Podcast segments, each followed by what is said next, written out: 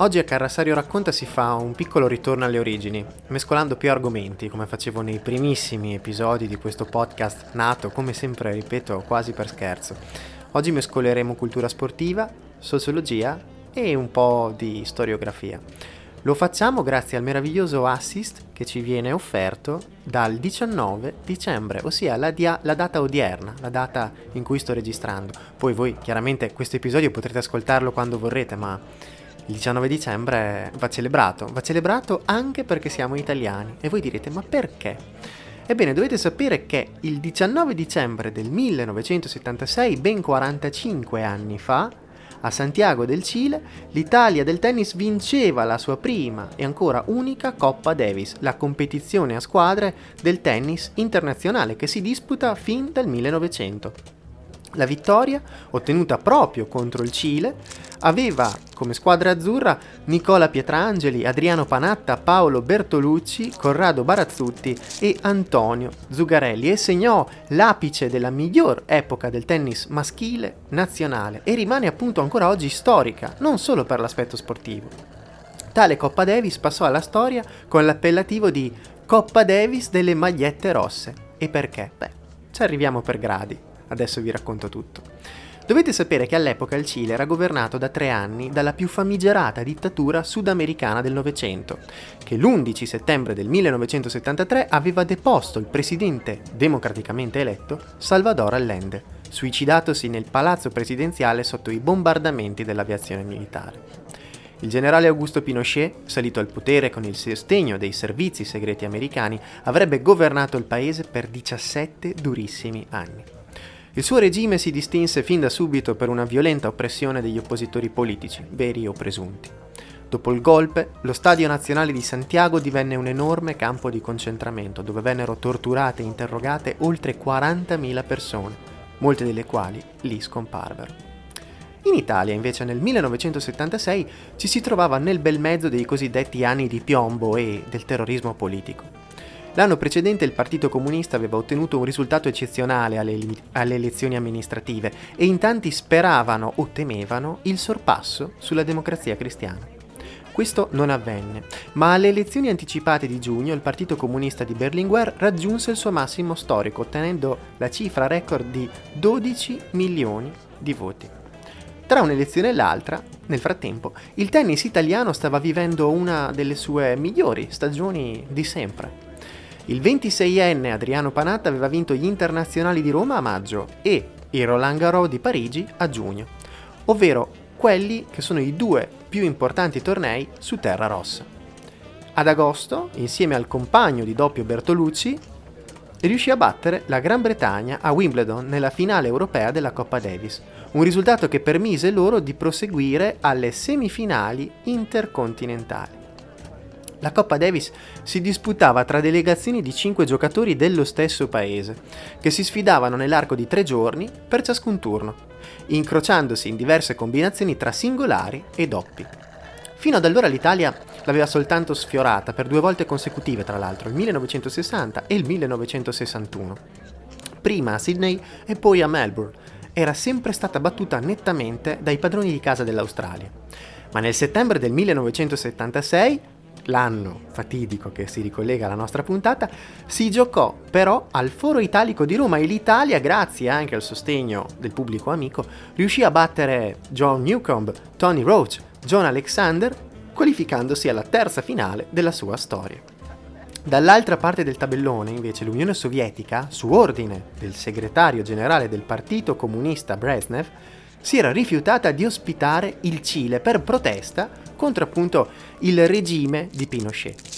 Il Cile passò quindi automaticamente in finale e in Italia, paese che aveva tra l'altro ospitato numerosi esuli cileni e dove la questione era molto sentita, in Italia iniziarono lunghe e accese discussioni, tant'è che anche sulla RAI il 27 novembre di quell'anno andò in onda in prima serata un dibattito di più di un'ora interamente dedicato alla partecipazione o meno e il Partito Comunista portò la questione addirittura in Parlamento.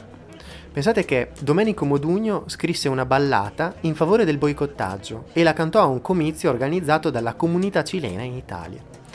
Però ci furono anche personalità che furono a favore della partecipazione italiana in Coppa Davis, ad esempio Ugo Tognazzi, avete presente? Ebbene, Ugo Tognazzi disse in un'intervista: «Noi in Cile esporteremo automobili, sicuramente cinema, e importiamo rame. Ora, perché proprio Panatta non lo vogliamo esportare? E Bertolucci, Barazzutti, Pietrangeli?» Insomma, le discussioni andarono avanti così da settembre a dicembre, ma i tennisti avevano sempre mantenuto le idee chiare sul da farsi. Volevano andare a Santiago, volevano vincere la Coppa Davis, una Coppa Davis che in fin dei conti si meritava. Il governo, presieduto da Giulio Andreotti, non si sbilanciò e non lo fece nemmeno il CONI. Fu il Partito Comunista Cileno, dalla clandestinità, pensate, a chiedere a quello italiano di mandare la squadra a Santiago per non permettere al regime di Pinochet di fregiarsi di quella coppa, anche se vinta a tavolino. Questo è qualcosa che ha dell'incredibile, nel senso che addirittura i cileni speravano, chiaramente non allineati al regime di Pinochet, speravano in una vittoria azzurra. Ebbene, la finale iniziò il 17 dicembre, ricordate? 3 giorni abbiamo detto. E proprio accanto al famigerato Stadio Nazionale, quello che era stato trasformato in un campo di concentramento, quindi immaginate anche l'atmosfera cupa, tetra, pesante vissuta dai nostri beniamini azzurri, iniziò con Jaime Fillol contro Corrado Barazzutti e con la vittoria di quest'ultimo. Panatta portò poi il risultato sul 2-0 battendo Patricio Cornejo. Il secondo giorno, che era un sabato, toccò ancora a Panatta nel doppio con Bertolucci. Il primo, dichiaratamente di sinistra, ma nonostante questo accusato di essere un milionario a cui non importava della situazione in Cile, propose al compagno, e qui ritorniamo alle magliette rosse, di indossare nei primi set del loro incontro 2 magliette rosse, come il colore dei fazzoletti che le donne cilene usavano per denunciare la scomparsa di padri, mariti e figli per mano del regime. La stampa e la televisione italiana seguirono poco o nulla quella finale, per questioni legate ai dibattiti dei mesi precedenti. Fu anche per quello che in pochi si accorsero delle magliette rosse usate in campo nella vittoria decisiva. Panatta in seguito disse: «Se nessuno capì, fu grave. Se qualcuno capì e fece finta di niente, fu più grave ancora». Ci vollero quasi 30 anni perché quella storia venisse ripresa e principalmente si riuscì grazie al docufilm La maglietta rossa, girato dal regista Mimmo Calopresti, amico di Panatta tra l'altro. Il 19 dicembre, nella quarta partita dell'ultimo giorno della finale, Panatta vinse ancora contro Fillol e rese quindi ininfluente la sconfitta di Zugarelli contro Belus Praju. Furono quindi i risultati che portarono l'Italia a vincere la Coppa Davis con un risultato complessivo di 4-1. Tuttavia, al ritorno a Roma non ci furono tante celebrazioni, anzi, all'aeroporto di Fiumicino, questo è incredibile, i tennisti dovettero evitare i contestatori che li attendevano all'esterno.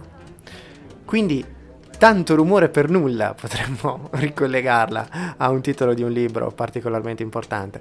No, tanto rumore per qualcosa, perché comunque l'Italia si fregiò di un titolo veramente fondamentale per il suo cammino tennistico e riuscì anche con il carisma comunque dei propri atleti a cercare di sottolineare la grave situazione che versava a quei tempi in quella parte del Sud America. Da allora comunque l'Italia ha giocato altre 4 finali di Coppa Davis, ma sono state tutte sfortunate. Siamo tornati l'anno successivo, poi nel 79, nell'80 e nel 98, le abbiamo sempre perse, quindi speriamo di riuscire a invertire la rotta e di saltarci fuori, perché insomma la bacheca un pochettino piange, abbiamo bisogno di altri eroi con la racchetta in mano.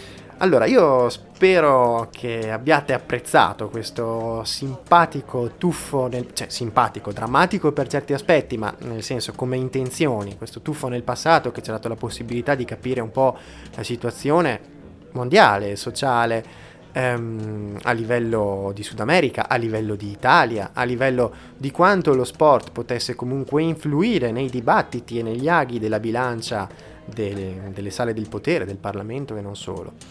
Io vi saluto e vi prometto che anche la settimana prossima, nonostante le feste, qualcosa bollirà in pentola, quindi anche per Santo Stefano voi avrete il vostro podcast di Carrasario Racconta da ascoltare. Io vi ringrazio per essere stati in mia compagnia anche in questa occasione e noi ci torniamo a sentire sempre qui, e se vi capita mettete follow su Spotify a Carrasario Racconta. Ciao ragazzi, grazie ancora.